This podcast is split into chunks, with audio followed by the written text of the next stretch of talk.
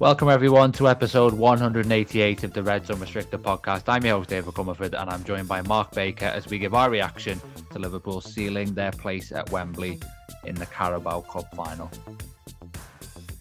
This podcast is part of the Big Heads Media Podcast Network. Go to bigheadsmedia.com for more great podcasts. So Liverpool will be taking on Chelsea for the first silverware of the season. They've drawn 1-1 with Fulham on the night, and courtesy of that 2-1 win in the first leg at Anfield, they are heading to Wembley with obviously that 3-2 aggregate victory. It looked like it was going to be pretty comfortable. Luis Diaz gave Liverpool the 2-goal aggregate advantage in the 11th minute, but then Fulham made sure it was a nervy end. Issa Diop getting a goal for them. Thankfully, Liverpool held on to set up, like I said, that meeting with Chelsea scheduled for the 25th of February, and it's the 8th cup final of Jürgen Klopp's tenure. His third attempt at winning the League Cup, obviously the first time unsuccessful against Man City, last time against Chelsea, winning on penalties. So we'll see if he can do that. And it would also give him the chance to win a competition multiple times for the first time in his Liverpool tenure. So plenty at stake there in terms of the record books. But we'll begin, like we usually do, even though it is a particularly significant match, with our three-word match reviews and just our thoughts on that Liverpool performance, Mark, because I don't know about you, but I sort of felt very relaxed for 75 minutes and then I was much more edgy for the last 15 or so. Yeah, I'll just go for a great opportunity, because that's what Liverpool have given themselves now, a great opportunity to gain a trophy early in the season, and especially against the Chelsea side who've been malfunctioning for the majority of the season. You've got to think that Liverpool are going quite big favourites to be able to win the final. Undoubtedly, obviously, Chelsea have quality players and it won't be as easy as that, I'm quite sure. But yeah, a great opportunity for Liverpool now. And I felt the performance, I felt it was a really good Liverpool performance, to be honest, Dave. I felt obviously they let themselves down in an isolated moment, which allowed Fulham back in. And I think they could be criticised for not making the most of the areas that they got into and the opportunities and the scenarios they got into. I don't think it'll be shown up in terms of the expected goal tally, because a lot of the time Liverpool made the wrong choice or they didn't execute the final pass or the final action. But I felt Liverpool off the ball were excellent, forced Fulham into numerous errors high in the Fulham defensive third. Lots of turnovers of the ball, which then allowed Liverpool to have good possession in and around dangerous areas in Fulham's half. But like I say, unfortunately, there was some decisions and a lack of execution, which meant it left the game alive. And then obviously Fulham getting that goal late on, which I suppose brought a little bit of panic. But at no stage did I really think that Fulham were going to grab that equaliser. I think when you look at it, I didn't think they were very threatening. I think Liverpool still had the majority of the control in that period. So I felt Liverpool played well in general, Dave. Yeah, and obviously we saw Jürgen Klopp throw the extra centre-back on with Konate, which proved to be a smart move just in terms of shutting them down a little bit. It did feel a little bit like Fulham had... They'd struggled, I think, to kind of play through Liverpool for much of the game, and then it really kind of opened up towards the end, and you were seeing a lot of passes kind of going straight to the Liverpool midfield into space in the Liverpool half, and I just wonder if that change and move into what looked a little bit like a 5-4-1 sort of shape from Klopp kind of helped to close some of those gaps, which obviously saw Liverpool home in the end. And also, you mentioned the XG there. I think I just saw the stats flash up on Sky before we started recording. Both teams had 0.8, so fair result on the night. Obviously, Liverpool are then the right to go through with a draw by winning the first leg. But I also agree with you, Mark, that should have been much higher for Liverpool in terms of the positions that they were getting into, but maybe just not making the right decision, not making the most of the chances. My three-head review would simply be going to Wembley, because, it's another milestone in the Jürgen Klopp era. In terms of how the game went, Liverpool, I thought, started with a lot of intent. You could tell that Klopp had sort of said to the players, treat this as a game that we go and win. Don't try and just, take the draw and attack the game. And Liverpool really did that. I think the first goal, obviously, poor goalkeeping from Leno, a couple of deflections, but I think Diaz was strong in the air to win it. Great pass from Jarell Quansah as well. So a bit of quality in there from Liverpool. I mean, Fulham, even before they got their goal, had had a couple of moments. You know, Polina should have scored from that corner. He volleyed it over. Pereira hit the post. I think he probably should have scored as well after a bit of a scramble in the box. But having said that, you know, I spend a lot of Liverpool games like physically lent forward, you know, properly, you know, staring at the TV. This one, I felt like I would lean back a little bit more during the game. I did feel relaxed, and that was a credit to how Liverpool were playing. I think they showed really good control, especially in the first half. They had a long sequence where they were just knocking the ball around and Fulham couldn't get near them. Looked a bit like Man City in that period. I think you really, you know, right to mention, Mark, the spell where in the second half, I think it was sort of a 10-15 minute period where when Liverpool went forward and Fulham intercepted it originally, Fulham just couldn't get out. Liverpool was absolutely, you know, biting in there to win the ball back, and that was really impressive. There was one point where I think they won it about four times in there. I think that was probably the aspect of the performance Jürgen Klopp liked the most. Obviously, the thing that would have frustrated him, like we've said, is the fact that they couldn't go on and kill the game. I do wonder if, with the stadium so quiet and keeping Fulham at arm's length for so long, whether that complacency naturally crept in and whether that was part of the reason they switched off a bit for the goal. Obviously, we saw Bradley, who generally had a really good game, got pretty much skinned by Harry Wilson, who changed the game for Fulham. Virgil van Dijk, maybe not as alert as he needed to be in terms of tracking Diop's run. So maybe the concentration wavered slightly and that opened the door, and you don't like to see that. But I do think, like you, Mark, that it was generally a good performance. And in terms of like an away second leg in a semi-final, you can't really expect too much more against the Fulham team, who have caused Liverpool problems on numerous occasions. So let's talk about some of the standout individuals then. Luis Diaz got the official man of the match award. Mark, I don't know if you agree with that. Was there someone else you would have gone with, or was he sort of Liverpool's best player in your eyes? I felt, obviously, Conor Bradley made that mistake for the goal, but I felt he was very good again. Conor Bradley in general. I don't just think in terms of on the ball, because I think he was very good in that sense, but also some of his high pressures were excellent as well to win the ball back. But obviously, just got done on the last goal. Van Dijk was his normal self, obviously. But I think I'm sort of sometimes not giving the credit to Jarell Quansah that I think he deserves, because sometimes you sort of forget, you know, how much of a novice he is in that sort of backline because of some of the performances that he's putting in. And again, I thought it was a really good performance from him, really steady, dominant in terms of all his display, really. He's really useful on the ball, obviously played that crossfield pass for the goal, but also his defending, he never looks out of place. He looks like he's got some growing to do in terms of his athletic capacity. You can see that, you know, he's still got that growing into that sort of frame, and his acceleration and sprinting power, you can still see, still needs to develop. I'd be worried if he got into too many races, if he was exposed. But such as his positioning so far, and obviously it helps playing with Van Dijk, that I think he's been, I mean, his rise this season just can't be underestimated, really, considering how well he's played. He hasn't looked out of place whatsoever, and even excelling, really.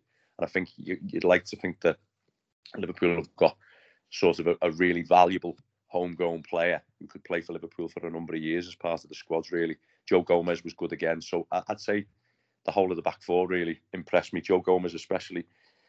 We can see that since Bradley's come into the side, Liverpool have sort of flipped the system, and Gomez is coming in field in sort of the build-up to try and get on the ball. Obviously, they don't want Bradley doing that. They want him to play his natural game as a sort of a wide, athletic fullback. Gomez coming into that position that Alexander-Arnold would normally occupy, and I thought he was excellent again. I mean, some of his interceptions when Liverpool were out of possession, but also he progressed the ball really well in that central area, taking the ball on the back foot and driving forward in midfield, and obviously heading Liverpool up the pitch, really. Luis Diaz did play well, though, and I think he's been obviously a person of sort of a lot of discussion, really, this season, because, as we know, you know, he started so positively for Liverpool, and to be perfectly honest with you, Dave, he looked like he had the ceiling to be one of the best players in the league. I remember saying at the time he was that exciting. Every time he got the ball, there was a sense of anticipation of what he could conjure, and it hasn't quite been like that. Obviously, he had really bad injuries. Really one bad injury, and then a culmination of that when he couldn't come back from it. And he hadn't been quite the same player yet. And I think it's true to say that he still hasn't really rediscovered that absolutely explosive form from when he first signed for Liverpool. But I think he has been better in recent weeks. And I think what you get with Luis Diaz is he's a player who, in the final third, you wouldn't say he's absolutely explosive in the sense that he's able to create massive separation, like a Doku, for example, who can just face a defender up and stop-start them and use that acceleration to almost eliminate them 1v1. Don't get me wrong, Diaz is not a slow player by any means, but he doesn't quite have that sort of accelerated capacity. What he is, though, he's a player who's excellent, really, in terms of, and this is shown up in the numbers, in terms of recepting the ball in the higher areas of the pitch, being able to keep hold of it, given the side a platform to be able to play off. And I've been of the huge opinion that Sadio Mane used to have this trait as well. When the ball's played up to him at different heights, different difficult angles in which to control the ball, he can really give Liverpool a bit of breathing space and take them up the pitch, really. And that was sort of factored into the goal today. Quansah plays a ball across field. Excellent chest control, which was a difficult ball to take in the air. And I think he's really good at controlling his body in that sense. And then all of a sudden, he made a difficult ball look very easy in the sense that he brought it down. All of a sudden, then he's in the penalty area. Okay, got a little bit of luck with the finish. But that's what he's really good at. And obviously progressing the ball by being able to carry it large distances. So that's what you get from Luis Diaz. And I think whenever Jürgen Klopp is picking his Liverpool side with Luis Diaz, whether he's playing, not at his quite high ceiling form or a little bit below that, he normally gets picked by the manager on that left-hand side. It's very rare that he doesn't when the big games come around.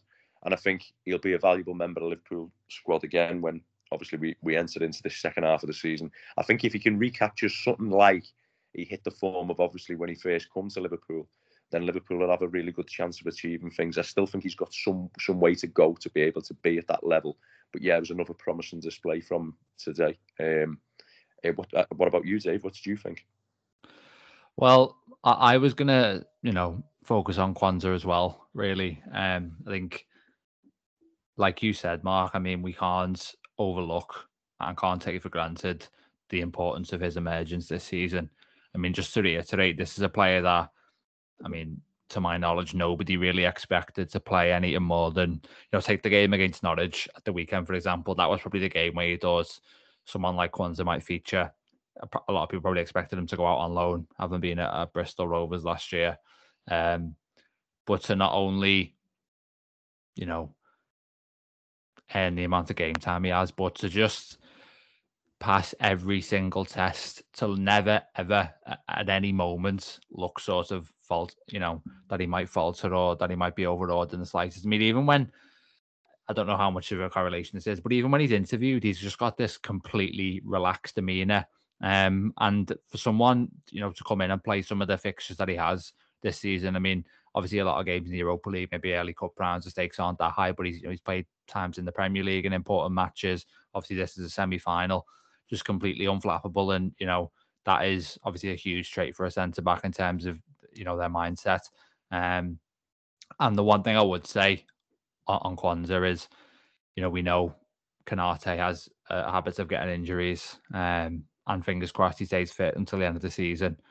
But I genuinely think that if Canate, for whatever reason, isn't able to play in the final and Quansah has to play there instead, then I don't think I'd be overly worried, because I think, aside from having a bit of an issue with Bowen and for a consolation West Ham goal in the quarterfinals, I don't think he's really done anything wrong in his mounting list of Liverpool appearances. And for me to be saying that about someone who was pretty much not on my radar at the start of the season, he deserves absolutely massive credit. He's been one of the best breakthrough talents in English football this season. So massive praise to him and another really good performance tonight. On the attackers, I think it was a game that suited Luis Diaz quite well, in the sense that I think when he is almost confronting, when things slow down and he's confronting his fullback and facing him up, I don't kind of back him as much as I used to in those 1v1 scenarios. But today he had the chance to run into space a few times and sort of lead that Liverpool counter-attack. And he looked a lot more comfortable in that environment, just with the shape he's currently in. And on the attackers more generally, obviously a lot of concern about Mohamed Salah going to AFCON. Since we last recorded, it's come out as well that Salah's injury is more serious than first feared. And it looks like he's not going to be available until AFCON was pretty much ending anyway.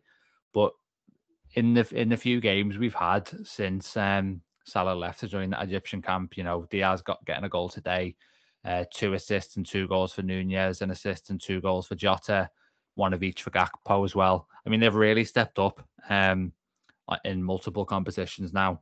To be fair to them, obviously we'll see how many more games we have without Salah, but these players who've taken their fair share of criticism, and a lot of it justified this season, also, you know, deserve their kudos now for delivering when Liverpool have really needed them. So those would be the ones that I'd focus on. Again, I think, like quite a few Liverpool games this season, it wasn't rich in maybe 8 and 9 out of 10 performances, but it was just sort of broadly solid enough across the park to get the job done. And that sets up the final against Chelsea, which we'll talk about a little bit before we finish. I mean, obviously we'll do a full preview of the game a little bit closer to the time. It's just over a month away now as we record this. You mentioned earlier, Mark, that they have looked a bit dysfunctional this season.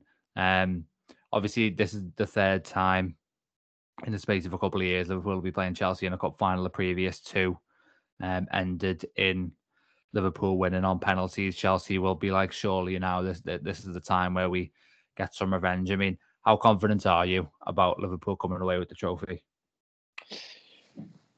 Yeah, you've got to put Liverpool favourites, I think. The league table suggests that. And I suppose it's hard to gauge where Chelsea are, because the best performances have largely come against in the cup ties against lower league opposition. I think I've been surprised. I mean, I don't watch Chelsea every week, but I've been really surprised about the manager's use of Enzo Fernández, because I think he's a fantastic player.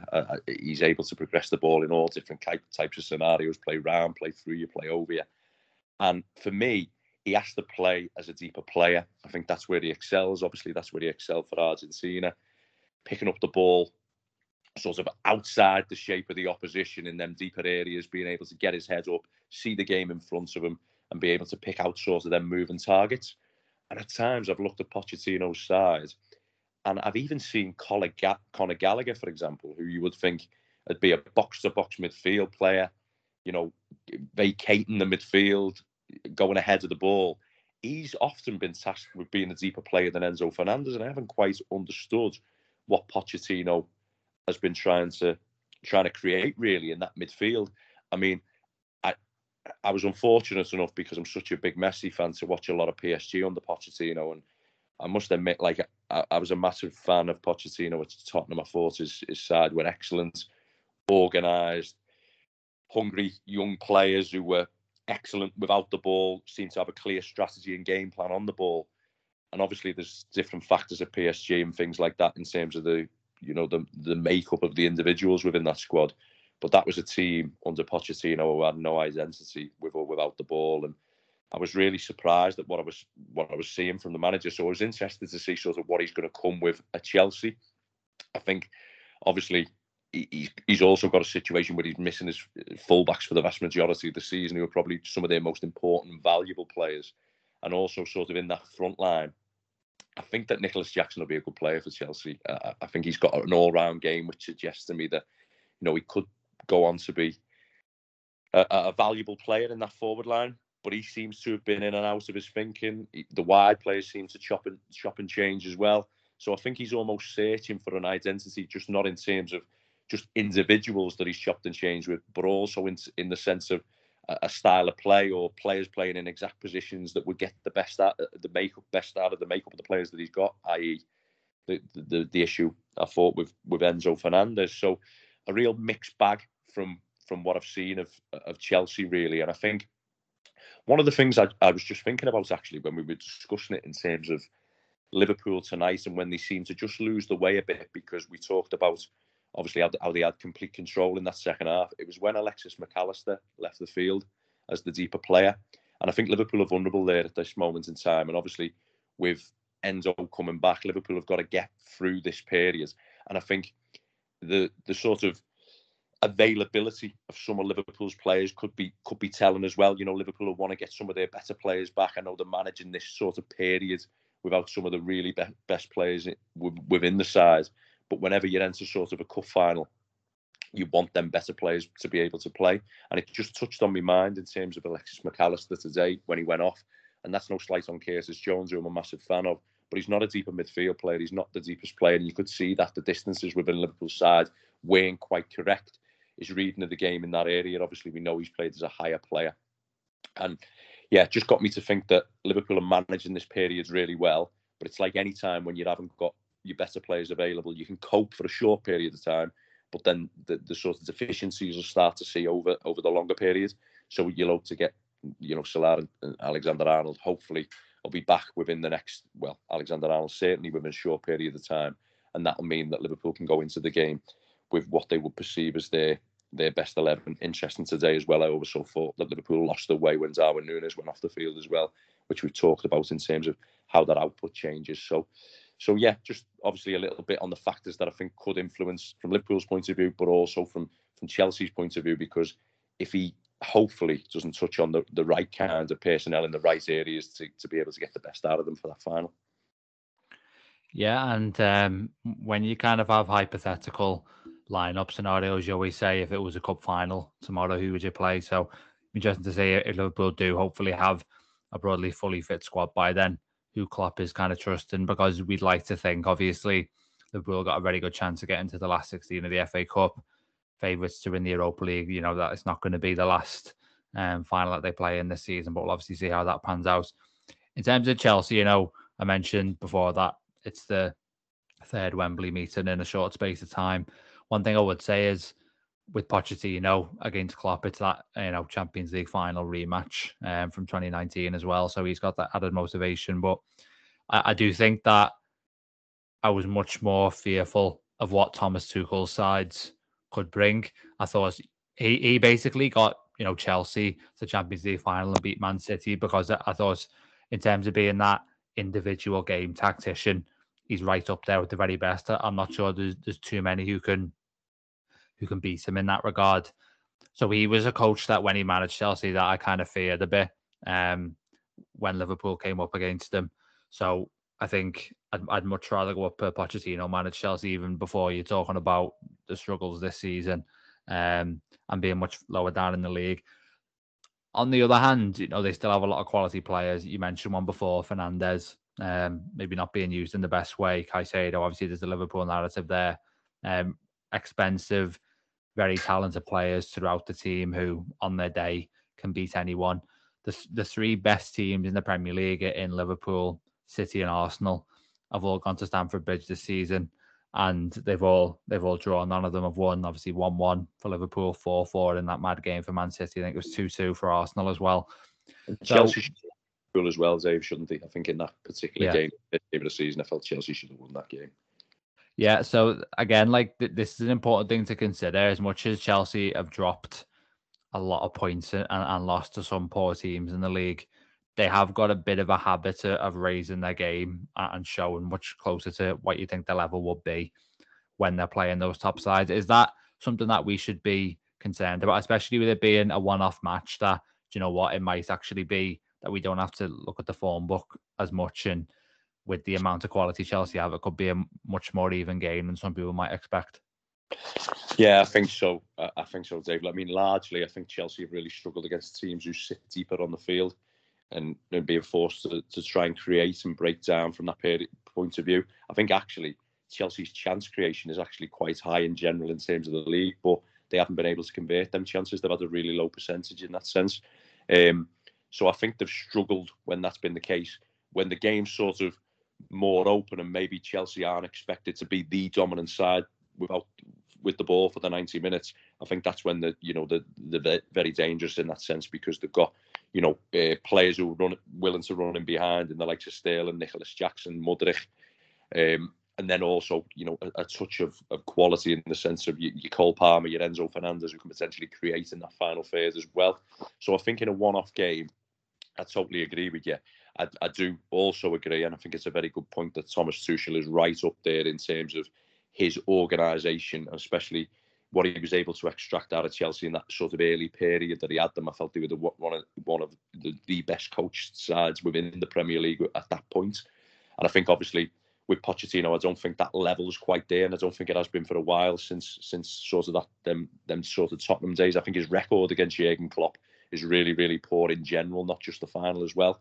But yeah, in terms of a one-off game, I think Chelsea have got the kinds of players who can hurt you, especially in transition. And I don't expect it to be a walk in the park at all. You have to make Liverpool favourites on the basis that they've simply been more organised with and without the ball this season and have been the better team by a considerable margin on a week-to-week basis.